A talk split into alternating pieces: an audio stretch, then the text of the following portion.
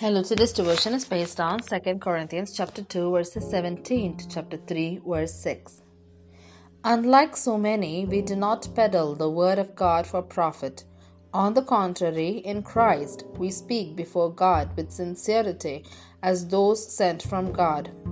Chapter 3 Are we beginning to commend ourselves again? Or do we need, like some people, letters of recommendation to you or from you? You yourselves are our letter, written on our hearts, known and read by everyone. You show that you are a letter from Christ, the result of our ministry, written not with ink but with the Spirit of the living God, not on tablets of stone but on tablets of human hearts. Such confidence we have through Christ before God.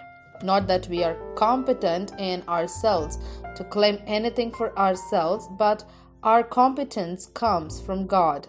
He has made us competent as ministers of a new covenant, not of the letter, but of the Spirit.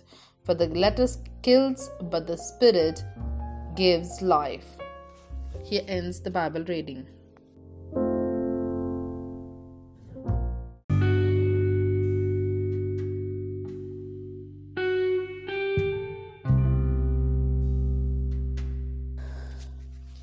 Written on the heart.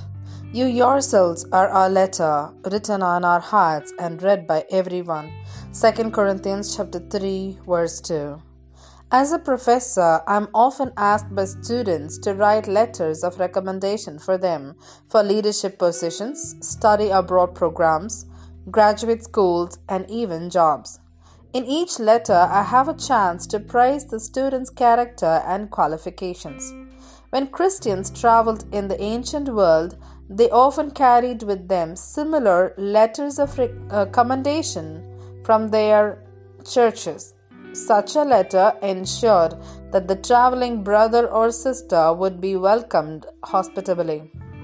The Apostle Paul didn't need a letter of recommendation when he spoke to the church in Corinth. They knew him. In his second letter to that church, Paul wrote that he preached the gospel out of sincerity, not for personal gain, but then he wondered if his readers would think that in defending his motives in preaching, he was trying to write a letter of recommendation for himself. He didn't need such a letter, he said, because the people in the church in Corinth were themselves like letters of recommendation. The visible work of Christ in their lives was like a letter written not with ink but with the Spirit of the living God. Their lives testified to the true gospel Paul had preached to them. Their lives were letters of reference that could be known and read by everyone. As we follow Jesus, this becomes true of us too. Our lives tell the story of the goodness of the gospel. When people read the letter of your life, what do they see of Jesus? Who are the teachers who have left their imprint on you? Let's think about it.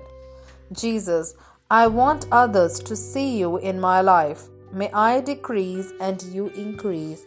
Amen.